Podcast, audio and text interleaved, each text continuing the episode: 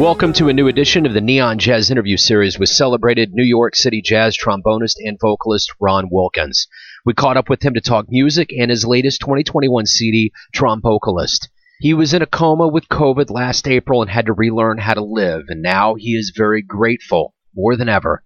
And for more than 40 years, he has been performing on tenor and bass trombones, euphonium, tuba, bass trumpet, and vocals at the highest levels, touring around the world with his own groups and as a premier artist. He is currently a member of the Birdland Big Band, Dizzy Gillespie's All Star Big Band, and has shared the stage with the likes of Ray Charles, Aretha Franklin, Rosemary Clooney, Lena Horne, Bob Hope, Dizzy Gillespie, and so many others. His story is incredible, and you should hear it. Enjoy. How's it going, man? Hey, good, good. I appreciate you taking a minute after the show. No problem. No problem. I'm excited to talk with you about Trombocalist. Me as well, man. So I guess we should first and foremost address the elephant in the room, which is the pandemic. And I want to know not necessarily when this was recorded, but the fact that it's coming out now. How does it feel to have a way of like giving the fans something with with this long absence of live music?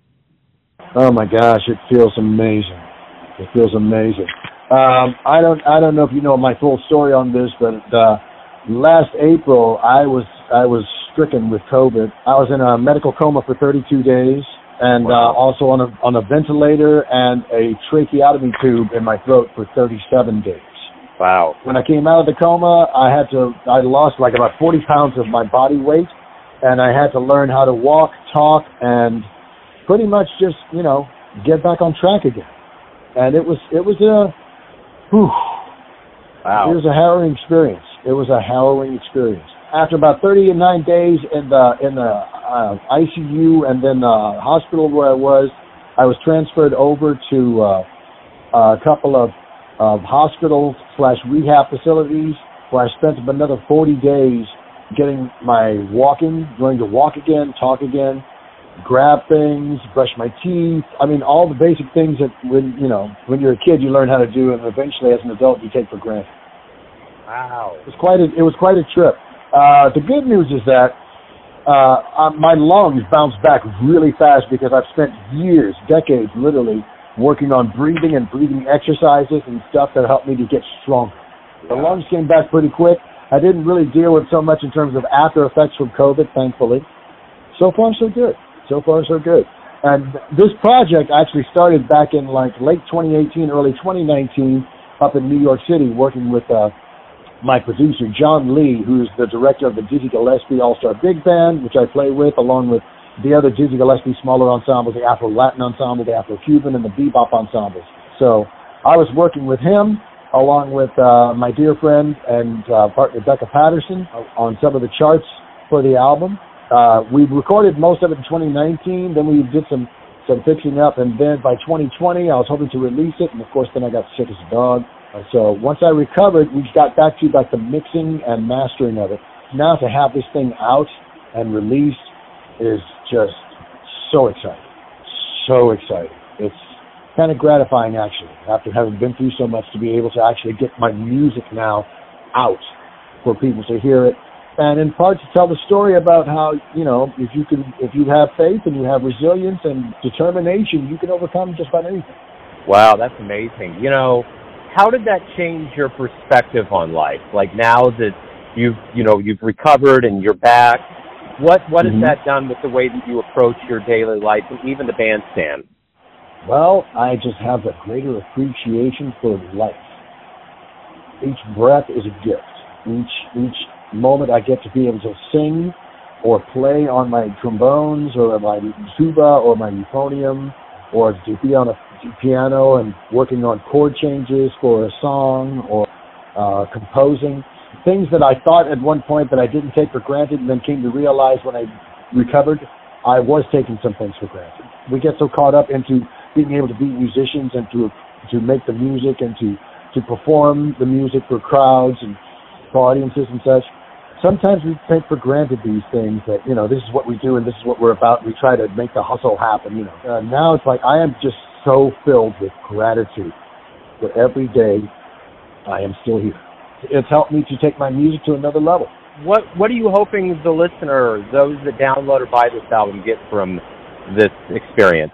Uh, the biggest thing I'm hoping for them is that they can go ahead and check it out and enjoy what I'm bringing as far as a jazz artist because jazz has so many subgenres now. I, I was one of these kids who, when I was growing up, was raised with my father's record collection to listen to Count Basie and Duke Ellington and, of course, uh, Gene Ammons and Eddie Lockjaw Davis. You know, the, the, the, the, the cats who were like the swingers, you know, the real swinging stuff. I want people to hear that. I mean, there's there's certain elements in there. I mean, like for instance, with uh, starting off with Little Pipsqueak. It's pretty much up tempo, straight ahead.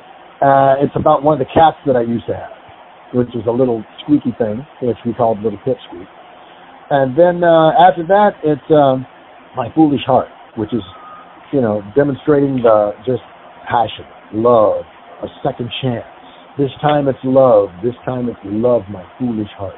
Or the, you know, going on from there into uh, Love for Sale, for instance, which is like uh, what ha- what happens if Cole Porter walked into a bar and heard James Brown with the Brecker Brothers horn section, or uh, like Waltz for Debby, which is a touching, poignant little moment for a parent uh, thinking about their kid. You know, the little girl who's got like little toys and stuff, but she grows up and those toys might still be there, but there's that that impression that comes with it. Uh, blues for Becca Bass Bone, which is just a nice little cool little blues that features not only the bass trombone but the tuba. So it's what we call the low blow of blues. You dig? So we're Yeah. we're, we're down we're down in the basement on that one. That one's actually gotten some very favorable airplay. And then of course the other songs on there as well, like Give Me That Wine, which is uh I was when I was growing up and doing jazz jam sessions in San Antonio, Texas, where I was originally from. I worked with this wonderful band there that was into the great singers like uh Lambert Hendricks and Ross, Jackie Cain and Roy Kral, Singers Unlimited.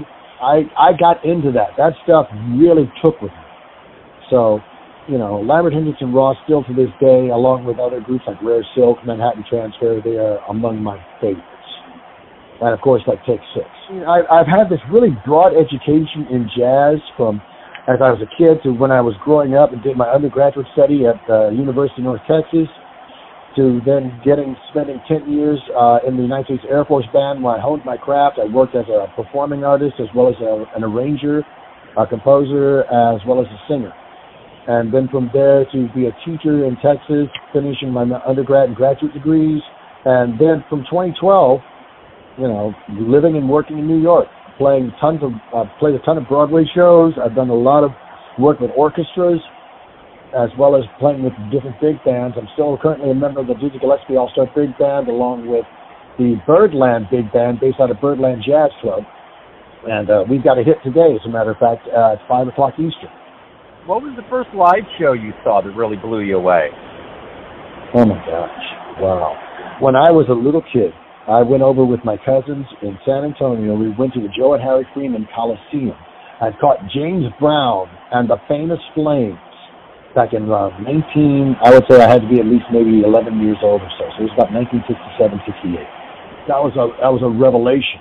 It was like, ha! One time, God, Papa, who hit me? And I was just blown away. Not to mention the photography, the the band, the singers, everything was so tight. It was so together. It was just amazing. You know, from there, then as I was growing up, uh, catching certain jazz concerts. I remember as a teenager going down to the San Antonio Riverwalk and listening to Jim Cullum and his Happy Jazz Band, traditional Dixieland jazz. Uh, later on in undergraduate school, uh, going to concerts to hear great artists like Jean-Luc Ponty, the great French jazz violinist. Uh, Weather Report, caught them live. The Pablo Jazz All-Stars came through one time, and it was Oscar Peterson with his trio with Joe Pass and Ray Brown, and special guest Ella Fitzgerald. I mean, Wow. stuff like that that just blew me away. Getting to see the Mahavishnu Orchestra with John McLaughlin. And of course, Maynard Ferguson, because, you know, it's, it's Maynard. Yeah, It's Maynard. for sure. Yeah. Well, and and you, as you got into the profession, have been around a lot of big names from Ray Charles, Rosemary Clooney, Randy Brecker. The list goes on and on and on. And I want to know, what did you learn from the legends and luminaries that in turn help you teach younger players that you've gotten around in your life? the the biggest lesson I got from any one of them and all of them is to pay it forward, to pay it forward because this is how the music continues. This is how it grows. This is how it perpetuates. This is how we, as artists, as well as educators, teachers, and mentors, not only stay and remain viable, but then give the next generation something that they can take and let's see what they do. So it's it's about paying it forward, man. It really is. Yeah. I mean, everything that I listened to, honestly, from when I was a kid, and now have taken to heart and mind and soul, and actually interpret it. And then, you know, uh, I mean, I, I, uh, I'm currently one of two trombone instructors at Texas State University in uh, San Marcos, Texas. Uh, I'm teaching the jazz as well as uh, classical trombone students, as well as um, Latin music or salsa students. It's great to have had all the experience that I've had in playing all those styles and studying them, but then to be able to go ahead and put together as part of the curriculum and convey how these styles work and to show the students how they themselves can play it and interpret it and grow from it, it's so rewarding. It really is, especially when you see them get it. The lights click, the eyes, the pupils dilate, you know, and all of a sudden they're into it. It's the, it's the greatest thing. Wonderful.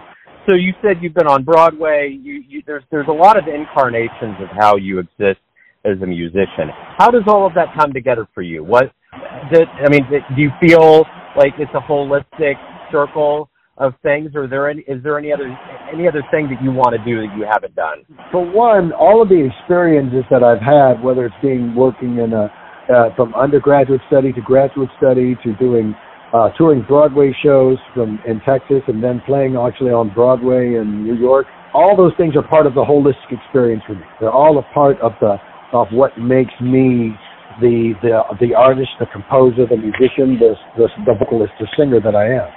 There are still some things I want to do. Yeah, I mean part of the part of the gig with this album and uh, the next albums coming out of this are going to be working more with my voice, doing more singing. I'm I still have uh, ideas, some things for a, a big band album down the road, uh, along with also uh, writing and composing orchestral works. You know, and to be able to showcase, want to be able to take my either my jazz trio, quartet, or quintet out and tour globally, especially when things lessen from the effects of what's happening with COVID right now. You know, I mean, there's there's the thing is, honestly, it's like, man, it doesn't stop. Joe, it does not stop. It just keeps going. And Yeah. uh, I want to keep going as long as I can with it because, man, I am I am so focused on on making the most of my time uh, more than ever now. So every day you wake up, you get a hey, music. You're you're a musician. Yeah, Tell me what's what's the greatest part about being a professional musician for you? living the dream, baby. Living the dream. I've, I've dreamt this ever since I was a kid. Ever since I was a kid, I, I, you know, to be able to play with uh, with my heroes.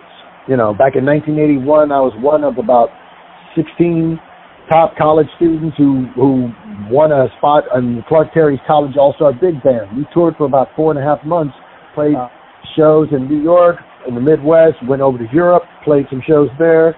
That was like uh, one of the greatest learning experiences, as well as one of the greatest performance experiences I ever had. Uh, being able to do performances, playing with the uh, Aretha, Char- Aretha Franklin, uh, playing with Ray Charles, playing with, oh my gosh, the Four Tops, the Temptations, playing Wicked on Broadway, playing Wicked off Broadway, playing Lion King on Broadway, playing Lion King off Broadway.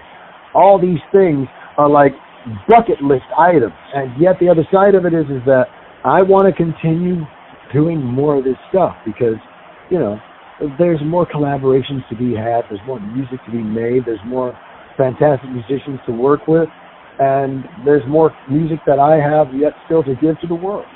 So everyone has a perception of you, your family, your friends, your fans, your students, but ultimately you live your life. You have a perception of yourself.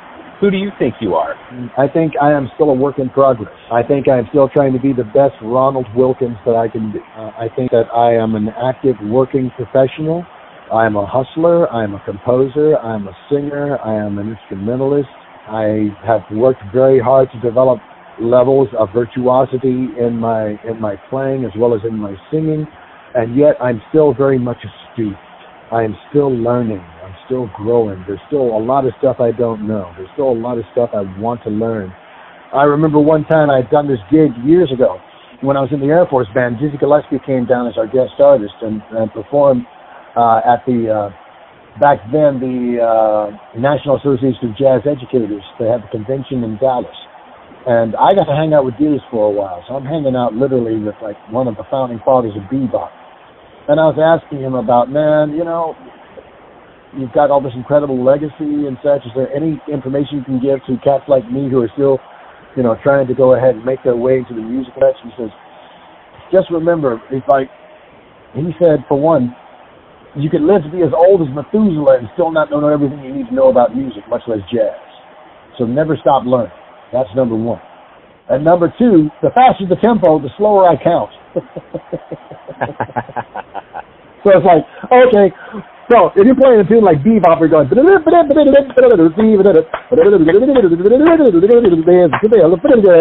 know, stuff like that. He's sitting there going one, one, one, one, one, not thinking, what is this for, what what is before, what is before, what is before. So it's like, you know, just learning to be able to to get perspective on on uh, on life, on the music, and to stay open and to just keep growing. You know, to me, that's like that's that's really what it's about. That's that's one of my biggest goals in life now is to be able to continue to grow, learn, and then to perform, to uh, study, and to teach, and to just become more of the person that I'm eventually going to be. Beautiful. Final question. You know, you've obviously looked very deep into your mortality during COVID 19 and oh, everything Oh, yeah. that's happened to us. But I want to know when we do actually really return in earnest to live music, when it starts picking up and, and everybody really starts getting back out there, what do you hope both the musician and the audience realizes about the power of live music when we get back to it? It is that exactly. It is powerful. It is emotional. It is it is an essential a part of our lives as breathing. To be able to share experience through music. It's, it's literally love. It's literally love. It's sharing love. It's sharing thoughts, ideas, communication. Uh, the audience hears something that you do, they get affected by it, whether they're moved emotionally or even physically, or they want to get up and dance, or to be able for them to sit back at one point and take in a recording, and evoke certain memories, it evokes certain ideas, certain feelings. It really does come down to uh, overall just the shared experience that music brings to everyone, uh, no matter uh, what country, what language, no matter what dialect. I mean, whatever differences we may have, we can always find something shared in music. And it's my hope that when things do open back up again fully, that we can not only have more of the concerts and such, but more of the communication between artists and audience to be able to have this shared experience where we're all finding that common ground. That common ground for us through music is that we are all literally the same. We're all beings of this earth. We all have different maybe ideas and philosophies and mindsets and such, but we're all here. We're all earthlings. And something about music that connects us with each other. It's it's so vital. It's so important. It's just really about sharing love. I think that's going to be one of the biggest things that I hope more people get. Not only the the the listeners and the audiences, but more so the artists, because you know, once again, like I said, we get to a point where after a while, even in my case, it's like going out doing a concert, playing a gig, doing this show, doing that, and this. Sometimes you just take it for granted. Well, now after whatever I've I've been through, and seeing how this whole world has been shaken up by COVID, I can't you can't take it for granted. You just can't. It's so important. I mean, this past week alone, I'm up in New York City, and I'm playing with the Count Basie Orchestra. And all of a sudden, I'm up here in the middle of it and playing a tune like April in Paris with the guys. And I'm playing the solo on it. That's and I just feel this emotion come over me. Just this, like, literally almost like tears coming out of my eyes because it's just to be back into that moment, that that moment where you're up there and you're actually saying something or playing something that may seem familiar to everyone else, but my gosh, it's so good. And everyone out there is there to hear it. Everyone out there is there to experience it. not just the listener, but the performers. We experience the emotion that comes from the audience and give it back in turn. We give out the music and the emotion and the power that comes from our music and to the audience and they give back in turn this love, this appreciation. I just hope everyone comes to realize just once again just how vital and important it is. When I was recovering from COVID, I, uh, my partner and I are currently living in Austin, Texas. And things are slowly coming back down there and moving up and and you know more and more audiences are starting to come out and about. We just need to be really careful right now still because we still have covid around in different variants because the virus will mutate and do that. But to have the opportunity so far of being able to actually come out and play for people and to share the love share the music and to get it back in turn. Brother it's the greatest thing. Honestly joe it's the greatest thing. Yeah i get it. I do i do. Ron thank you for opening up man. I'm glad that uh You've uh, you've recovered so well. Thank you for the music and good luck as we move forward. Thank you, Joe. Thank you so much for the opportunity to come in and, and, and chat with you. And I'm hoping that uh, your listeners appreciate Vocalist and check it out. Of course, you know you can go ahead and download it off of Spotify. You can go through uh, Apple Music. I you can also go ahead and uh, download it on iTunes. Uh, hard copies are available. You can go through my website at ronwilkins.net. And also check out my dear friend uh, Rebecca Patterson, because uh, not only did she write the few tunes on their Blues Rebecca Bass Bone Spring at Bennett Park, but she's quite the accomplished artist, trombonist, and composer herself. You can find her at RebeccaPattersonMusic.com. Yeah, man. So thanks. I appreciate it, and uh, let's keep swinging. Thanks for listening and tuning in to another Neon Jazz interview, where we give you a bit of insight into the finest players in New York City, Kansas City, and spots all over the world giving fans all that jazz. And thanks to Ron for his time, music, and story. If you want to hear more interviews, go to Famous Interviews with Joe Dimino in the iTunes Store. Visit Neon Jazz at youtube.com and for everything Neon Jazz all the time, go to the neonjazz.blogspot.com. Until next time, enjoy the jazz, my friends.